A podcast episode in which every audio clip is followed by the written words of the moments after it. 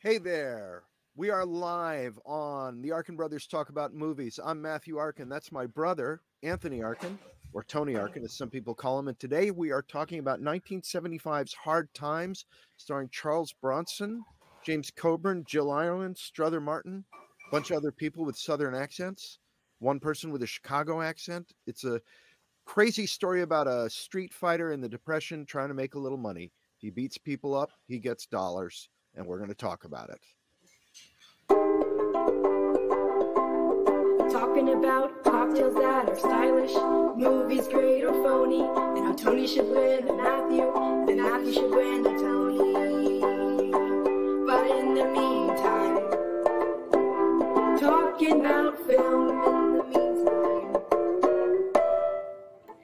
The Arkin brothers talk about movies.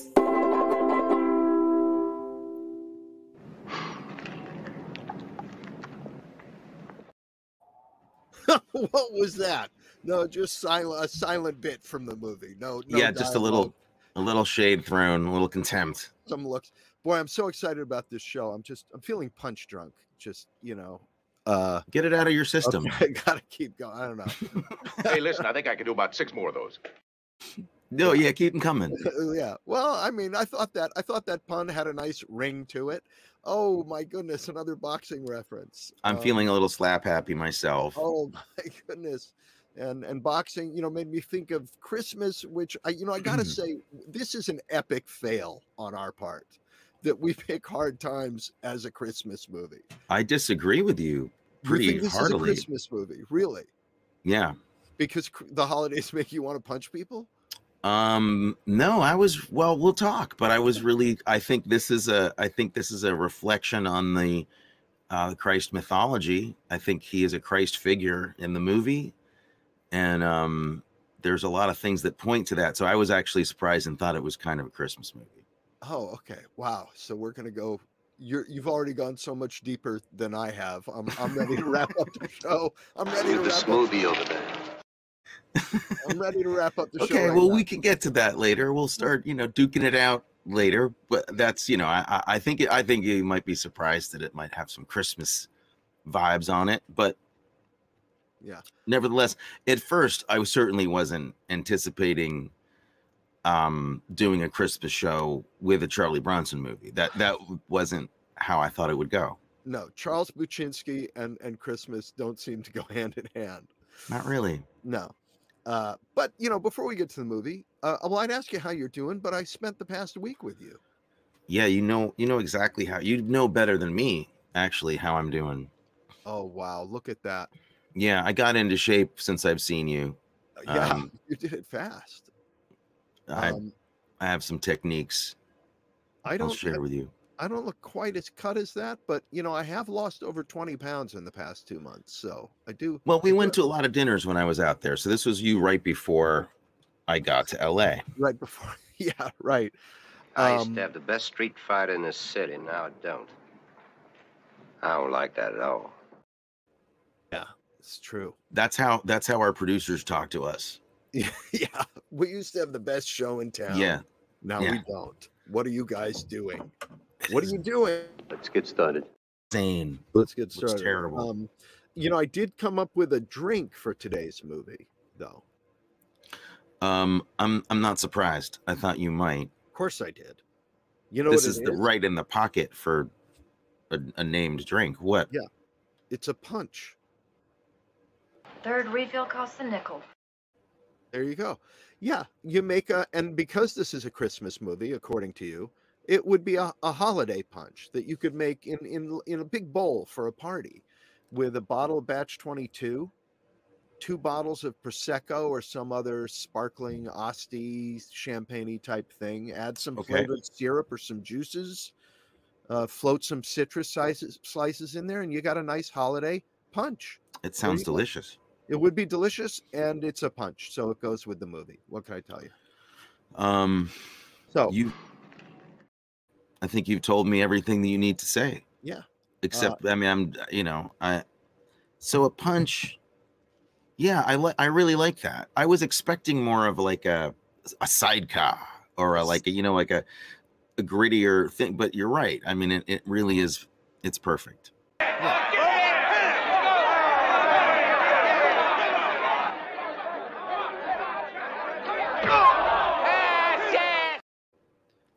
Ooh, I felt that. I felt that one. Um, um, any new business since I've seen you? Any new business since you've seen me? Yeah. Um, no, no new business. Um, our our 50 milliliter bottles are, I think, on the side of a road in a snowstorm in Iowa right now. The good news, Yeah. Ah, it's boy. alcohol, so it won't freeze. Yeah. I'm hearing, you know, a lot of people have got some uh, weather problems right now.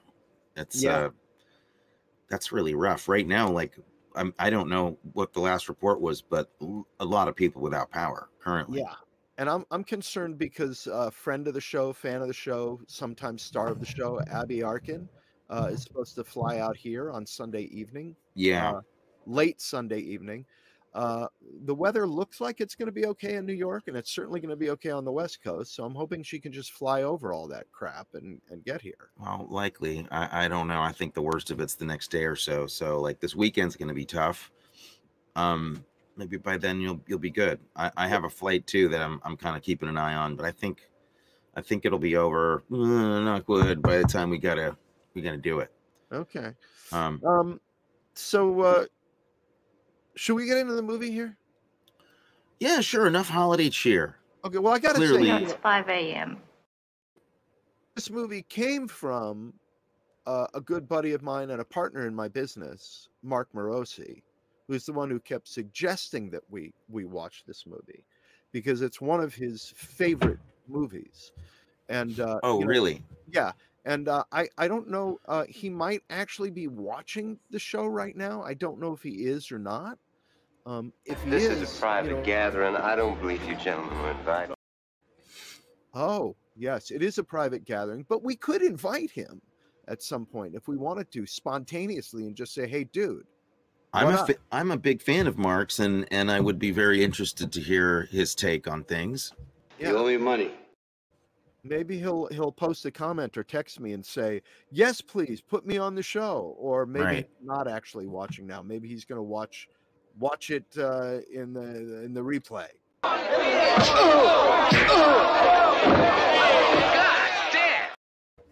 Have to wait and see. If you're out there, Mark, If come to our rescue. and you're listening, just pipe in, text me, or or uh, or comment, and uh, we'll send you a link and and bring you onto the show. Well, the way I look at it, you owe me. We used my bankroll to begin with, my money, my contacts. You were a bum when I met you, and you're nothing without me. Yeah, I figure you owe me. Dumb. You say you know to me.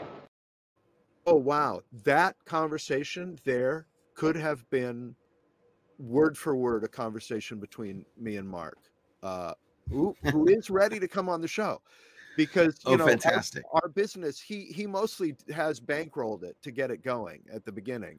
Um, so It's a um, pretty important uh, part of the yeah. process, and and and you know, I can see some similarities to your world right now and this movie actually as you're talking. yeah, and I I was a bum uh, when he met me, so and maybe I Like still everything else in this world, it takes money to make money. him the link right now. So he's going to pop up in the uh he's going to pop up in our in our uh, stream pretty soon and he can uh he can tell us why he uh why he's so into this movie. And then you guys can have an erudite chat about it and I'll sit on the sidelines and uh and watch. You're not getting out that easy. you're to you're to quiz me. you're to quiz me and make me talk about it, aren't you? I, I, I'm I'm gonna expect that you at least have enough to say about it to indicate that you've seen it. I, I oh I saw it. I saw it and and, and enjoyed it. Um, it's a, a guy comes to town. He doesn't talk a lot. He has a lot of fights and he leaves town. It's my kind of. you think there's more to it than that? Wow. I think there's more to every movie than that eh, that's no. ever been made. No, I think there there's is. more than to Mac and me than what you described. And I, and what I find interesting is that this is actually your kind of movie, and yet to this morning you're treating it with contempt. I don't even Yeah. know why. I think it's because Mark's coming on the show. Yeah. No, there was there there I I I really enjoyed the movie. There were a lot of thoughts that I had about it, and I may share some of them. Okay. Um, it it uh, it's it, I found it a uh, a neo noir western, kind of. You know, the stranger who comes to town, and we don't know anything about him. Yeah, it's the man with no name. I mean, it's it's the it's a classic. It's the he's a gunfighter. He's um The man with knight no name. a knight errant, you know, Yeah. um, or a wandering Christ figure. Ye- uh, yeah. Okay. I'm. I don't know. I, I don't know about that. I I didn't see Christ beat people up all the time. It's not how I. You didn't see him do anything. You've been staunchly born in the very late part of the 20th century. Boys really put the Jesse James to me. Oh, somebody's coming on. I think he went to comb his hair. Ladies Right and about gentlemen, now, I'd be deciding whether to bust your legs or your back. And, and and before we bring before we, oh there he is. It's Mark. George. Clooney. It's George Clooney. Look What's at up, George? How are you? I'm gonna get sued. I'm gonna so get sued. You can't. It doesn't matter what you do. You're always going to smell like fish. You're you're not going to get sued. You can't get sued for how you look. Merry Christmas. Happy Merry holiday. Happy Happy- holidays. Happy Hanukkah and all of that. How are you? Well, I can't believe you didn't love this movie from the opening scene. You've talked like how many times have you talked about being able to eat all the oysters you want? Oh no, I did love the. I know the oysters. I have a lot to say about the oysters. Actually, I picked up on the oysters. Believe me. I mean, I, I, I watched this movie. I really did enjoy it. I mean, shucks, it was a it was a good film. See what I did there? I did. It was Yeah. just brilliant. It's fantastic. I I love this movie. This is this is everything that made made the 70s movies so fantastic is that there were things that were just off that just aren't like corporate corporate people weren't figuring out how to market anything. It, this was just it was weird and wonderful. I love this movie. I'm with you, Mark. I, you know, I full disclosure, never saw it before. Um, I, I thought it was a prison movie, I guess, which I don't really enjoy. That's not my that's not my favorite go-to for entertainment. So I guess I, I kind of avoided it because I thought it was a, a prison fighting movie, and I, I I I just don't really want to be there. So I was pleasantly surprised that it wasn't, and then kicked myself for an hour and 40 minutes because I I should have seen this ages ago because I loved it. I thought it was fantastic. And I think it's it's uh, for me it could be I think it it might be Bronson's best moment like for real and I think that it one of Coburn's best moments and certainly Strother Martin's top moment and I think the script is fantastic. I, I thought it was uh, lean and mean, and I I loved it. And I and, and I I'm although yeah, it's a '70s movie. Um, in this in the sense that it could never get made now, like it could only have been made that decade. It also really uh, is, I thought, pretty beautifully done in terms of recreation of the 30s. Um, it had more in common with Chinatown in terms of how it looked than a lot of movies made in the 70s about the 30s, which always kind of look like the 70s to me. But this movie felt like a little bit like a trip back, you know. Plenty more where that came from. Um, I was so surprised. I was so surprised how with it I was from from jump. I, I really was. Uh, and it's also shot by a guy I really dig. Uh, this guy, um, Lathrop, Harris. La- What's his name? I I should have written this down in my stupor this morning. But he shot the movie Earthquake, which we also loved. Um, Well, well, watch how you use that word. Earthquake? No. Um. Um. love. Yeah, you watch how you use that. That. Oh, that or maybe it's the word "we" that you were that you want me to watch, that I loved. Sorry, Mark. How how did you first see this? Um, so my dad was a lot older, obviously, than me because he was my dad. But my dad was born in 22, and so I used to like sit in his lap and watch movies with him when I was little. And when did this come out? Do, do you know? do you have Seventy five. 75. So I saw this when I was nine years old, sitting in my dad's lap. Wow. Um, yeah. So um, he would he would take me to movies like this, and that explains a lot about.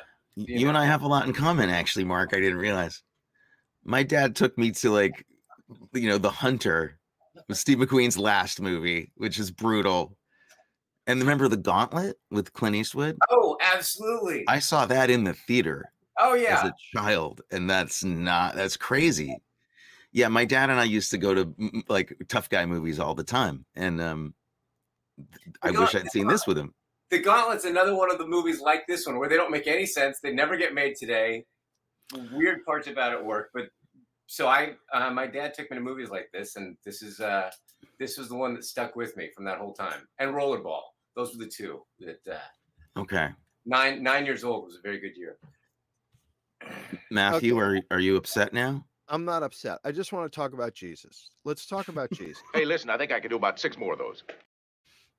Mark, can you can you see a little bit of like a weird Jesus figure thing here? You you, you come on, you gotta you got you've seen it before, Yeah, yeah, you know.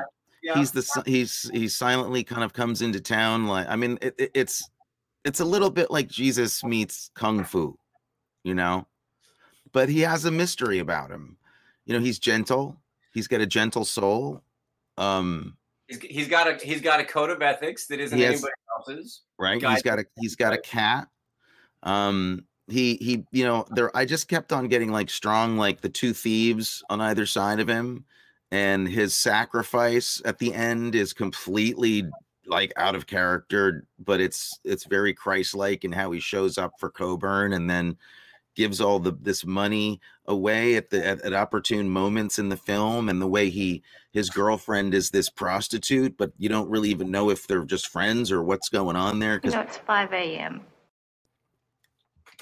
um and then in the cri- crucial moment there's a poster of jesus behind him blessing one of his friends so i I didn't know I was going to be doing this. I didn't know you were going to be doing this. Where is where, Oh. where is this in the movie? I don't remember this. In his apartment. when Strother Martin uh, comes to say, "Will you sa- will you help save Coburn, who's been kidnapped and is being held by the bed?" We're giving certain plot points away, but trust me, there is very little plot here. It's guy comes to town, starts city fighting, gets in trouble with some gangsters and his partners, and then there's a thing that happens. Things have a way of coming around. I, I also love any movie where I genuinely feel like these people are living before and after the movie takes place. Like Yeah, they and they brought that whole history for all the characters to it. truly. And, and it's like and I want I want to see what happens after they go feed the cat at the end. It's like Me it's, too. yeah. I want a whole series of that of that of just them. Yep. Um, you know, Strother Martin, I'm a I'm a I'm a big fan of, and and to see him get such a, I mean, even for him, this is a crazy character. This Edgar Allan Poe guy who's a opium addict and this watery eyed, like just it's like he's a love child of some of, of like Aleister Crowley and um and James Coburn himself. It's so I don't know, Matthew. I I I love this movie. I was I'm surprised you I'm surprised you didn't that you're not more enthusiastic, honestly. Because it seemed like I was watching it going, oh, I I bet I bet Matt's gonna really dig the streamlined tough guy, man with no name thing and get on board with it. It it came real cl- it came really close for me. Okay. uh, what was missing for me was and I, I didn't I didn't need this these this question answered completely, but I wanted a hint of what his mission is and why he's doing what he's doing.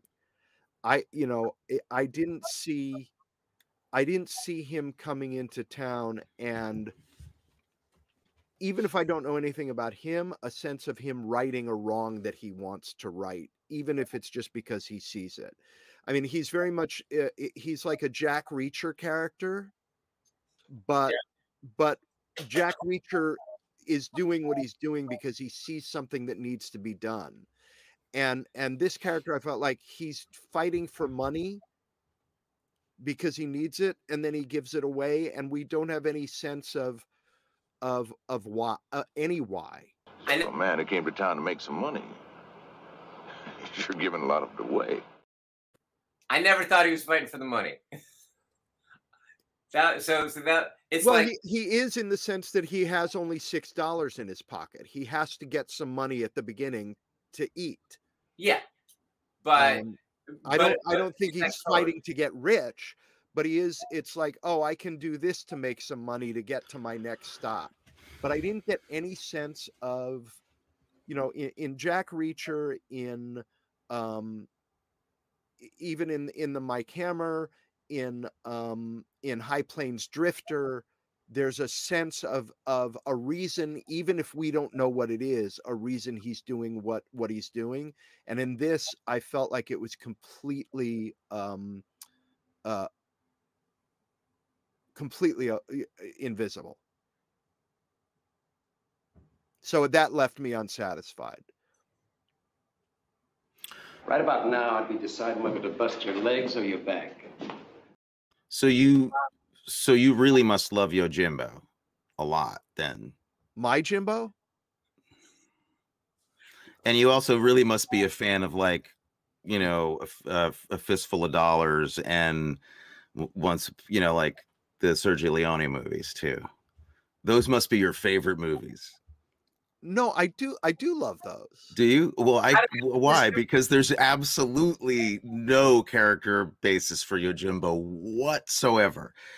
We don't know anything about this guy at all. So except except i feel like in you know in in fistful of dollars in in in all of those there there's a there's a a code that is revealed about the character through the course of the movie and the actions they take and i didn't quite understand his his code he tells us his code and then he goes against it his code is i don't owe you anything i'm You not know- i'm not know, gonna I, I had I had this acting teacher once because I could be naive when reading a script. yeah Who said it's really not always what they say. They might, you know, have some kind of subtext that you know where their actions are revealing what's going on more than what they're. I remember this from this teacher I had who would give me a bad time about just you know playing all the words and not realizing there could be subtext. I can't remember. I can't remember who he was. I thought he was good at the time, but um, I just remember something about this. if if Um, he was so good, why did he get out of the business and start running a booze company? Because there's fun and then there's fun. You listened to that guy? I did listen to that guy. What? What What the hell's the the matter with you? uh, here, here, I, I think I can like start splitting a hair here with you, Matthew, because there's a part of the movie that, that does bug me a little bit, and I think it was just isn't really, really that good, and that unfortunately is the is the love interest part of the movie. I feel it lacks depth, and I think it's Bronson's worst work in the movie with his wife, which is strange, and or maybe not strange, and uh, she seems a little aloof and not quite. I don't know. It those are the scenes that didn't really, really resonate for me. I don't think they're terrible, but I think that there's the storytelling is so lean that I, I, you know, there could have been more there. I, I, I think, but I, I also kind of like it because the fact that nothing's stated is such a pointed part of the script. I mean, it's almost to me kind of fun that we have to pack in so much mythology ourselves to this because it's just this archetypal experience, right? We really don't know anything about them, but um we're inferring from so many of these like simple moments and details and I think that you know, Walter Hill's a really good writer and I really appreciated him trying to boil this experience down to the most to the simplest possible elements so that it would sell, you know, as like kind of a like I'm sure I'm sure this must have done great on the circuit, like in grindhouse theaters and in and in um, you know, uh, outdoor venues and stuff. I mean, this movie must have killed. I know it made money, but uh, do you remember, Mark, if it was a huge hit? I don't think it was. I'm Just No. you pay your debts. Uh-huh.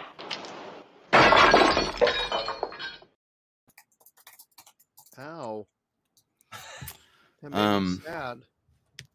I mean, you know, Walter Hill and our producers are helping us out here a little bit too, but like Walter Hill apparently clashed with Charlie Bronson because he wasn't crazy about Jill Ireland and was trying to make it better and Bronson kind of I think uh, took that the you know poorly and there was friction apparently between them uh, at the beginning but like during the shoot it was all Coburn there, there, there was friction with Coburn which I thought was interesting I think it's safe to say that this was not a hit at all because at the time, uh, Bronson was one of the biggest stars in the world.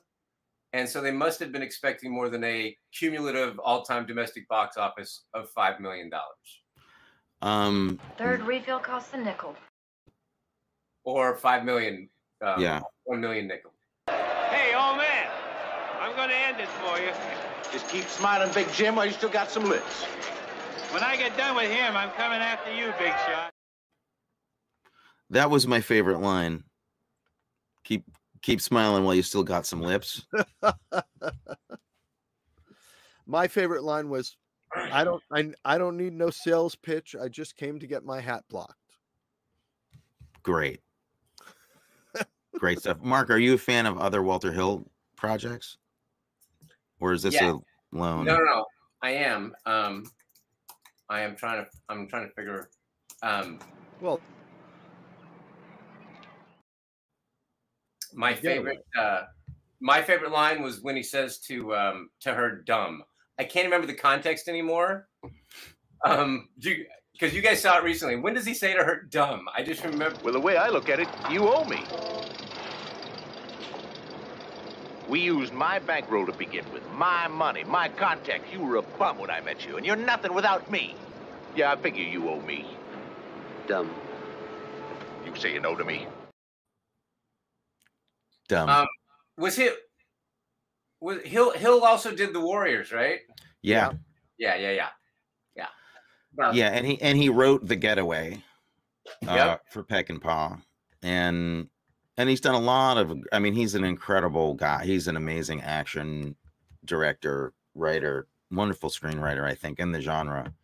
I mean, he kind of has a John Milius vibe about him. You know, he likes the he likes the tough guys and the violence. I don't know if he really writes great women characters at all, but but um You know, it's 5 a.m. um i you know i'm sorry that we're not that matthew and i aren't more enthused matthew you seem a little bit upset i i hope i hope you're not upset I'm not. I'm. I'm. I'm not upset. I. I didn't. I didn't not like the movie. Uh, you know, I enjoyed it. It just didn't knock me. Didn't It knock didn't you knock out. me out. Ah! Whoa.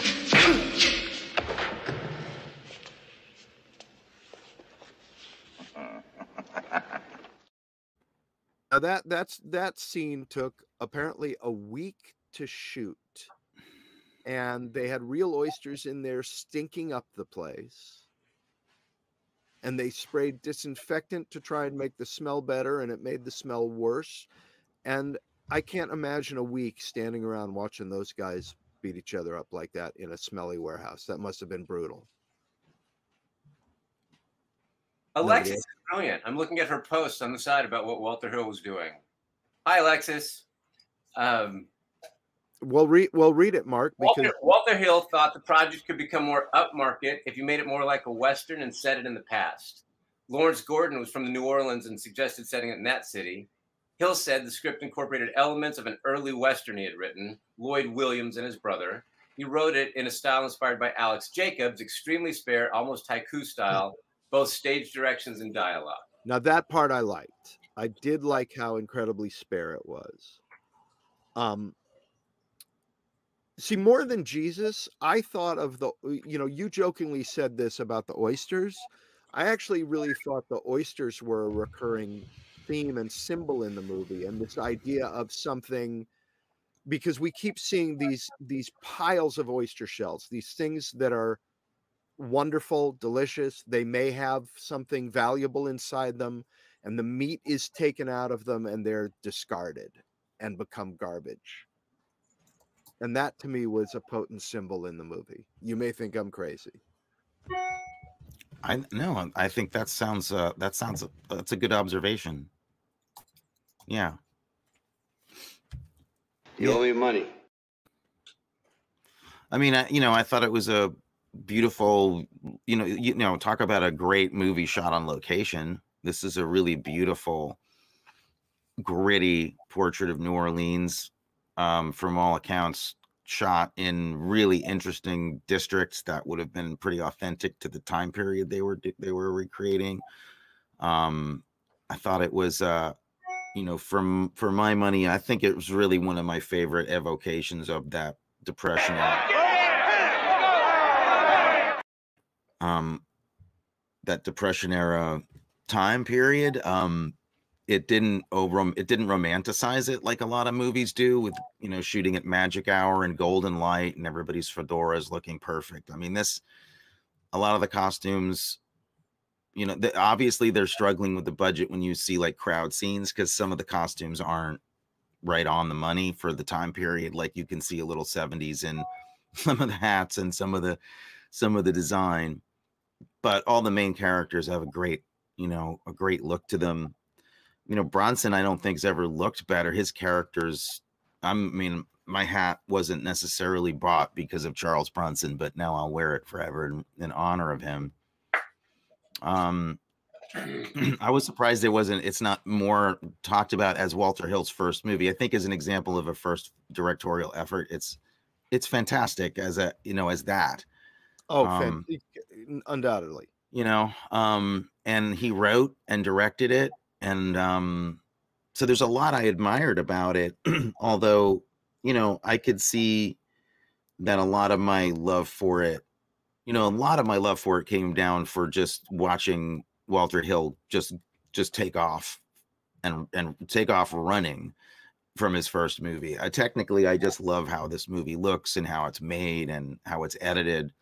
I think it's just a you know a great example of of um of a period film um where they had to use a lot of create creative resources to to really pull it off. um, what, what, did you make of the shot? There's a couple of shots that I, I want to bring up that I really liked. What, what did you What did you make of the shot when uh, he shoots up the bar after getting the money back and one?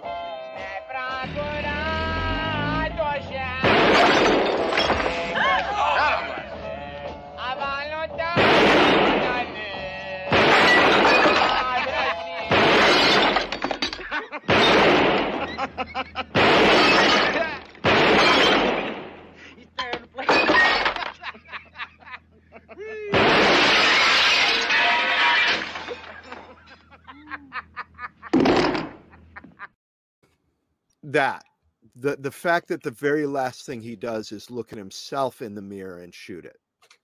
Shoot his reflection.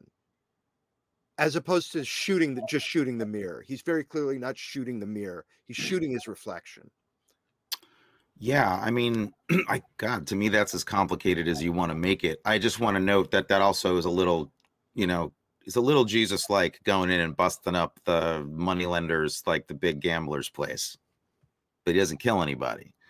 Little Jesus like.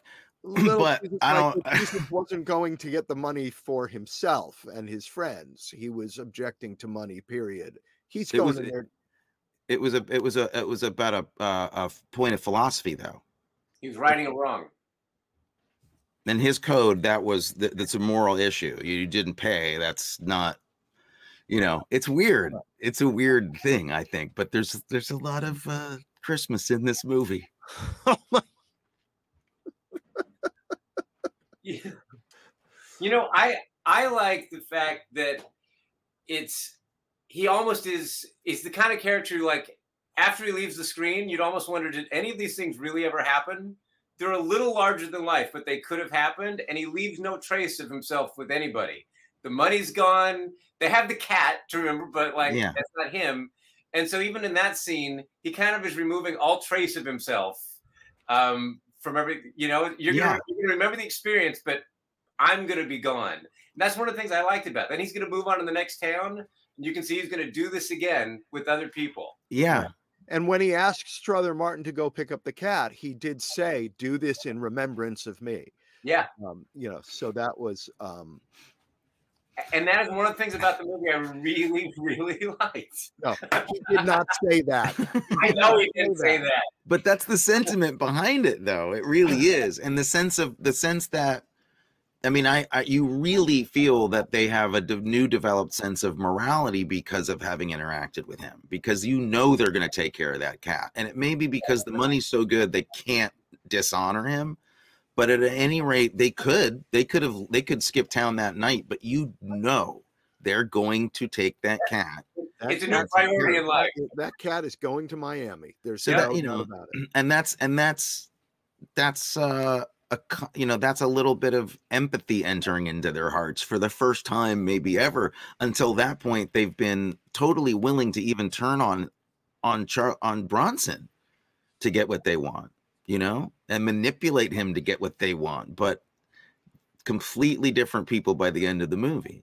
And you even think they may give up a life of crime for a while you know? You know? Um, Um, there's another shot that I love is when he's uh, in his apartment right before he leaves, when he's trying to make the decision, and it's the the high shot from the ceiling through the f- blades of the fan yeah when he's when he's conflicted over what he's going to do.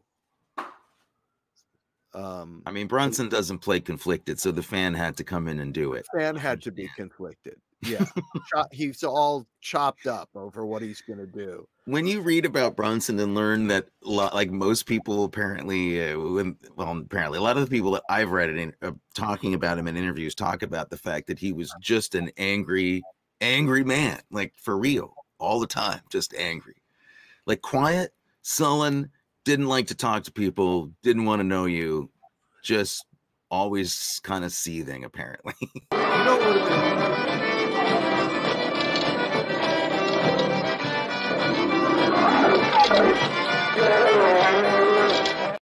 There's the meaning of the movie. That shot is great. That's actually really pointed.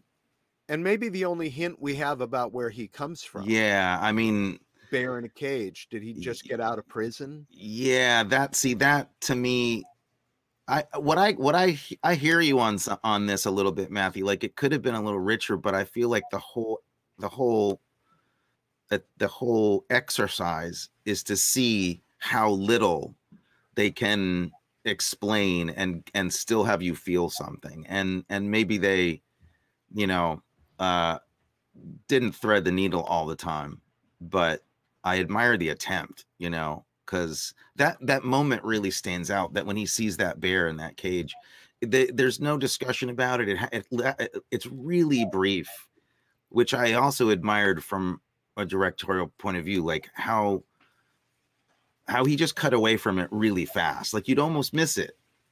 Um, he didn't belabor it, um, Walter Hill. So that and that but that image really stuck with me the way he's looking at that at that trapped bear is um is really powerful. Um, one thing I really loved about this movie also is that it finally gave, um, to me anyway, maybe you you knew all of this already, but the Crispin Glover origin story in this movie was was really explained a lot of things to me about the world that I had not previously understood. um things came into focus huh for you they For me, became cl- they became clearer Yeah, I was Yeah. like, oh, I get it all now. and I don't know that we need to say anything else about that. well i mean you know um mr glover was also in a, a another great 30s period movie uh what a year only a scant year before right chinatown he's pretty notable in that Yep. um I wonder if Crispin hung out on the set of Chinatown, or if that was that was probably a little bef- little before his time. He's a little. Is he? He's younger than we are. And How old is Crispin Glover? Is that for me or Alexis? For any anybody who wants to tell us, because I don't like typing during the show. I'm I'm typing. Um, 50 up he 58. he's he's 58 now, so he's four years younger than me. So he would have been 11 when this movie was made. He could have well hung out on the set of this and Yeah. Chinatown. probably so. I mean, we were hanging out on. I, I was hanging out on the set of Catch 22 at eight and nine years old. So Um, and seeing more than they see in this movie. who, who do you have a favorite uh, uh, Coburn moment, Do I have a favorite Coburn moment? or you or Mark? Yeah, because I think it's chock full of great Coburn moments, right? I haven't seen it. I haven't seen it forever. But what was what was Coburn's last line when they're when they're walking off together? Struthers just feed the cat, but it was like it was some comment about about Um, Miami. He's talking about how great Miami is. Um, not. I'll, I'll have to look. No, it's when they were talking about him. They they said something about um the Bronson character. Um, oh yeah, that's right. Yeah, they do talk about it. They kind of start mythologizing him. Like, Yeah. yeah, And there was just there was just like this moment of awe, but that I can't remember the line because I haven't seen it in ten years. But Interestingly enough, they start mythologizing him in very much the same way that John and Peter start mythologizing Jesus after he's dead. Things have a way of coming around. I this isn't untrue, right? no, I mean, I'm I'm trying to Right. I'm, I'm joining in. I'm okay. joining in No, I think that yeah. I mean, I think Christmas. I- I'm filled with the spirit of Christmas. I'm not saying that it's a, Christmas movie, but you know, are uh, but it's a Jesus movie. but if Die Hard's a Christmas movie, this is a Christmas movie. it's a wonderful life, a Christmas Die Hard- story, but and, Die Hard hard is a Hallmark Christmas movie. No, Die Hard only has Christmas references in it. This movie actually has Christ-like philosophies welded into the structure of the movie. That's all I'm saying. That's why I say that Die Hard structurally is a Hallmark movie about Christmas. I agree. Yes, that's true. the guy coming from out of town into the big Yeah. city to to make things up with the girl who's got a big job and she's lost herself and and he's gonna rescue her and show her the meaning of of life again and Yeah. yeah With technology these days, we could just put a red cardigan over him throughout the entire Die Hard movie and just really make it a really lovely. You know, you're right. That's a great idea. that was Oh, he sure was something. That's the Sure one. was something. Looking off, looking off into the into the distance like they'd just seen a UFO almost. I mean, Yeah. that's heavy. who So that, uh, that was my that was actually my favorite favorite Cobra movie or, or moment from it. It's It was- great. Yeah. It's favorite great. favorite character or actor in this movie I'm not. I would like to say my favorite Coburn moment. Thank you Oh, for asking me what mine was in reciprocation. I think my favorite was when he actually has the three thousand dollars to give to the big oyster guy, and he's like eating.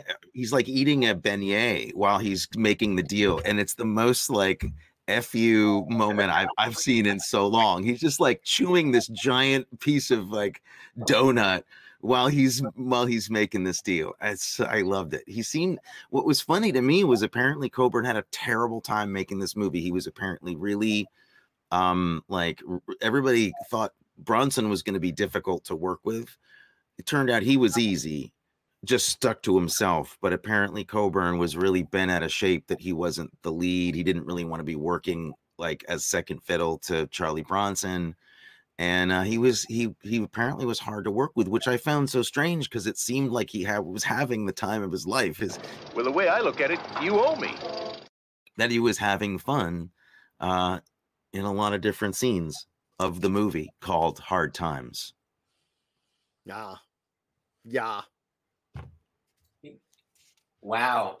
Bronson was 53 when it, or almost 53. I think that means he was 52 when he shot this. Yeah, yeah, would usually be it. most of the people who are almost 53 or 52, Or 52, most of them. yeah.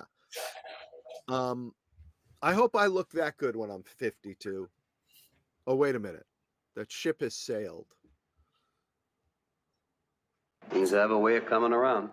he looked uh, he looked fantastic. He looked pretty good Apparently, the rumor was he could have taken anybody on the set for real as long as if the match didn't go longer than like 30 seconds. because he was such a heavy smoker. Yeah, he had no stamina, but he was incredibly strong. Wow. So, favorite character slash actor in the movie? Um, I'm uh, for me, it's Strother Martin. I'm just fast. I I'm a, I'm in love with him and that character. I just didn't. I was I thought his work was surprising, and I I loved it. I could have watched Robert Tessier all day long. I'm I, I could I- have watched Tessier smack other people with his own head all day. it's the best fighting style I've ever seen. yeah. And I've never seen it done so much. He headbutts that guy like eight times in a row. Yeah. Side to side, like a rhinoceros. It's terrifying. in the face. Yeah. But his smile is just spectacular through the whole And-. It's and he had a weird little he had a weird little giggle at that one time and then also his looks when you know he's no longer the top dog when he's just like sitting there and he's not the guy anymore Great. That's It's- great. he's so good in those He's ashamed of himself. oh yeah it's just And then whenever Coburn kind of slaps him down, because he uh-huh. knows the guy's not going to get to him until this fight happens, so he can kind of say anything he wants while he's being kidnapped, and just the merciless things he says to him about just being a complete loser are are really wonderful. You can see him seething, and and like at that point, you're kind of wondering here here's a potential here's something I actually didn't love about the movie. Be completely on a little nitpicky. I think the guy they picked to come from Chicago didn't work for me as much as they could have had somebody.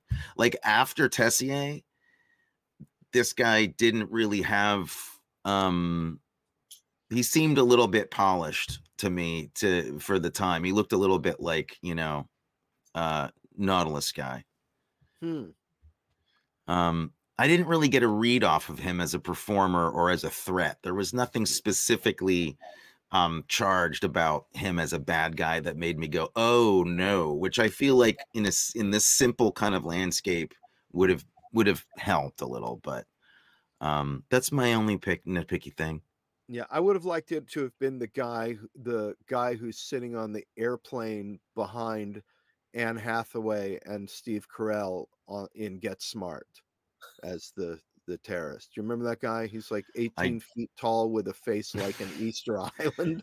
Yeah, I mean, you know, it could, you know, you could make the argument that ending with Tessier is, you know, because you wouldn't have seen him throughout the movie. That's the problem. But somebody like, or, or like the equivalent of like, um, you know, Robert Trujillo, where you're just like, oh, oh no, oh no, no, no, no, Right.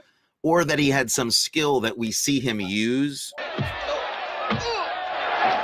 before the fight, so that we have some kind of like anticipation for oh don't do that move on Bronson or something but but then again maybe those would have been cliches I don't know Right. you know I like the fact that he just came across as like a paid assassin. I mean, it, it's just that it's like this was his. Everybody else had personal stakes in it. This guy, this was his business. And I I, like yeah yeah Boy, really put the Jesse James to me.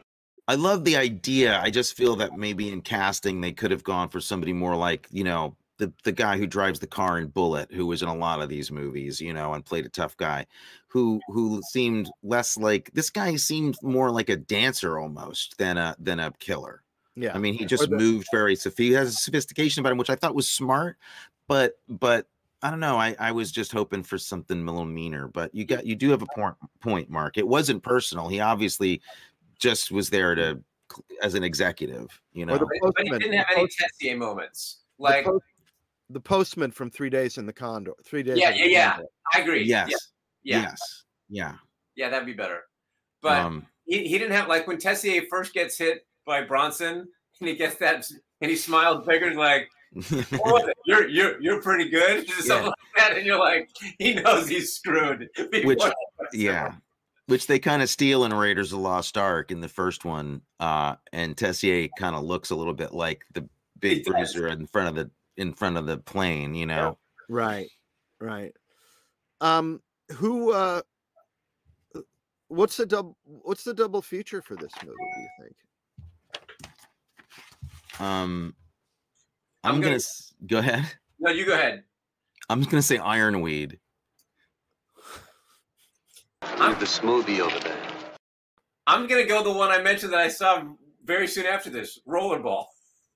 Okay. It's it's the same kind of in a weird way. It's the same character. It- it- you you're right. I think this is a much much finer film than oh, Rollerball, but I would it would be a great double bill. It re, it would be.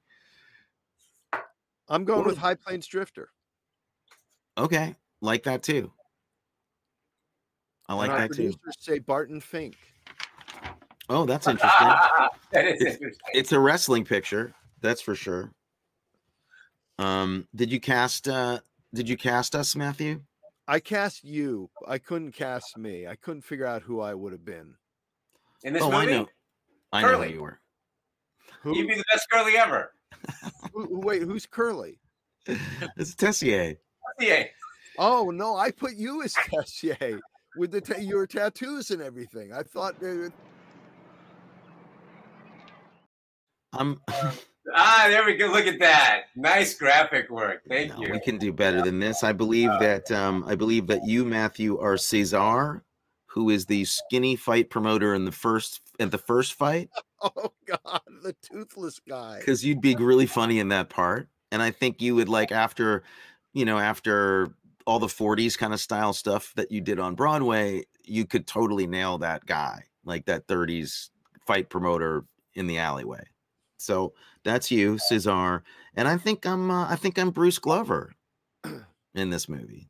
and my life goal is to turn into Strother Martin with the opium addiction. If I like 20 years from now, if I'm that character, life I is good. Stay with batch 22. Keep keep on it. Third keep refill costs a nickel. You keep running the booze business with me. You'll you'll you'll be there. an addict soon. Yeah, yeah. I do want to get one of these suits. Those suits are nice. They're they're beautiful. I just want I want Bronson's whole outfit. That whole like you know, Reliard guy thing was really working. Did you Um, do a recast? Uh, I did. You have a favorite scene, or did you or shot, or did you already ex- just I did the lose the, interest? the um the mirror shot and the right. uh, the mirror shot and the fan shot. Um, I did recast it. Did you all recast it? I did. Mark doesn't. He's not. on He doesn't go like he's that. Not on the show. I There's hear- no other I didn't know he was going to to be on the show. it. I want to hear Right. you recast it. Yeah. Uh, okay. Who did you have for Bronson? Ryan Gosling. Oh, okay. Is that Interesting. Does have a way of coming around. Oh, yeah, I think it's. I'm seeing the movie that you're making in already. I want to see it. Okay. Um, I'd I've- go. I'd I've go Tom Josh- Hardy. huh? I'd go Tom Hardy. Little on the nose with Warrior, but I'd go Hardy. I'm going Josh Brolin. Oh, Uh, yeah. Yeah. Okay. Oh, I yeah. like. Yeah. I like that. I used to have the best street fighter in the city. Now I don't. Uh, how about Coburn? Jon Hamm. Ooh. Tony doesn't approve, but I'm it's- keeping my mouth shut. I don't want to get in any trouble. okay. There we go.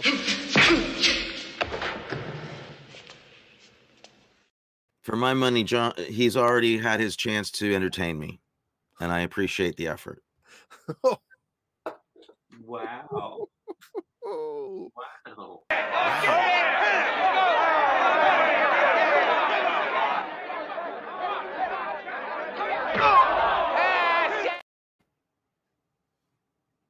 I'm going Bryan Cranston. Oh, Oh, I like that. yours is much better than mine. I do. Y- y- have Yours, his is much better. Yeah, yeah, that's excellent. much that- better than mine. Okay. And uh Who's Strother your, Martin, Who's your Strother Martin? John C. Reilly. Oh, good. Ooh, that was that's strong. That's good. that's good. Uh, John Goodman for me Okay. Yep. because New Orleans, also New Orleans guy, like he's from there, and um, would love to see him play a watery-eyed, opioid addicted, crazy person. He'd be wonderful. Um, okay, how about uh, how about Baldy? How about Tessier? Oh, I didn't do that. I didn't get that far. Who did you have? I, I think it'd have to be Dave Bautista. Like Oh yeah, absolutely. Yeah, of course. just the Yeah, biggest, scariest, good, best actor that there. That was way better than mine because I was going to say Matthew Arkin bulks up and gets ready for it. But I, you're right with the Bautista one. But do I ever want to see your version though? Now, um, okay. How about the? Uh, how about the? How, how about Diamond? Like the the the uh, mob boss, the the Oyster King. The Did you- oyster. I didn't go. you know- I didn't go that. I just did the three main guys. I was Oh, okay. You know, you know, since since it's this days of like, you know, if you want to go outside the box, I would go Denzel. You know, uh, that's a great idea. That's a really great idea. And in fact, you know, you could make a case for Denzel actually playing this, playing the, you know, if like in a Tony Scott version of Hard Times, Denzel would play Bronson. and that that would have been That'd be, a cool. good, movie. that'd be a good movie too. Yeah. Oh, he sure was something. Reunite him with Don Cheadle again and have Cheadle be Coburn or something. That would be cool. Oh, that would be so good. That Cheadle would be, would be a so great good. Coburn. Oh my Yeah. god. That'd be good. Um, I went for the mob boss. I cast Damian Lewis as uh, the Oyster King. Okay. And I'm yeah. assuming you didn't you didn't care about the ladies any more than this movie did, so you didn't cast recast Jill Ireland, right? No, the ladies in this movie were neg- they didn't do anything with it. You know, it's 5 a.m. That's why you should have thought about it. uh, Marion Marion Cotillard, come on. Yes, I'll go with that. Two thumbs up. Can we, should, should we pitch it now? Can we get this movie started? Let's go. Let's do it. I, this is live, so I'm sure there's somebody watching who will contact us uh, right after this is, you know, after we, you know, stop. A batch. saying goodbye. Wow, the handshake and saying goodbye. Um, I was delighted. This this was a perfect Christmas movie for me. Um, This this was a Christmas present to me because I've wanted you to watch this one and see it for a while. So thank you for like taking the suggestion and checking it out. I thanks for. Next best thing to playing and winning is playing and losing. I'll be seeing more of this movie for sure. Yeah. Well, this actually was your Christmas present, Mark. So Oh, that's, No. handshake again. All right. Uh, so we have no idea what we're doing. I don't know if we're gonna. I don't think we're gonna get a show in uh, next week because my daughter is gonna be here. I'm gonna spend all my time with her, so we may have to take a hiatus till into the new year. Yeah, I think that's. Uh, I think we're talking maybe like the second week of January starts to become a target for me. Anyway, yeah, because that's you're that making a movie. Yes, I go out of town for a few days, gonna do some shooting, and then I'll be back. So we reconvene in 2023, and Hey, listen, I think know, I can do about six more of those. we don't know what we'll be watching. I'm gonna go get some oysters. Okay, All me right. too. Thanks, have Mark. a good have a good day, everybody, and a merry, happy holidays, and stay safe out there. Happy holidays, everybody. Bye bye. Talking about cocktails that are stylish, movies great or phony, and how Tony should win and Matthew, and Matthew should win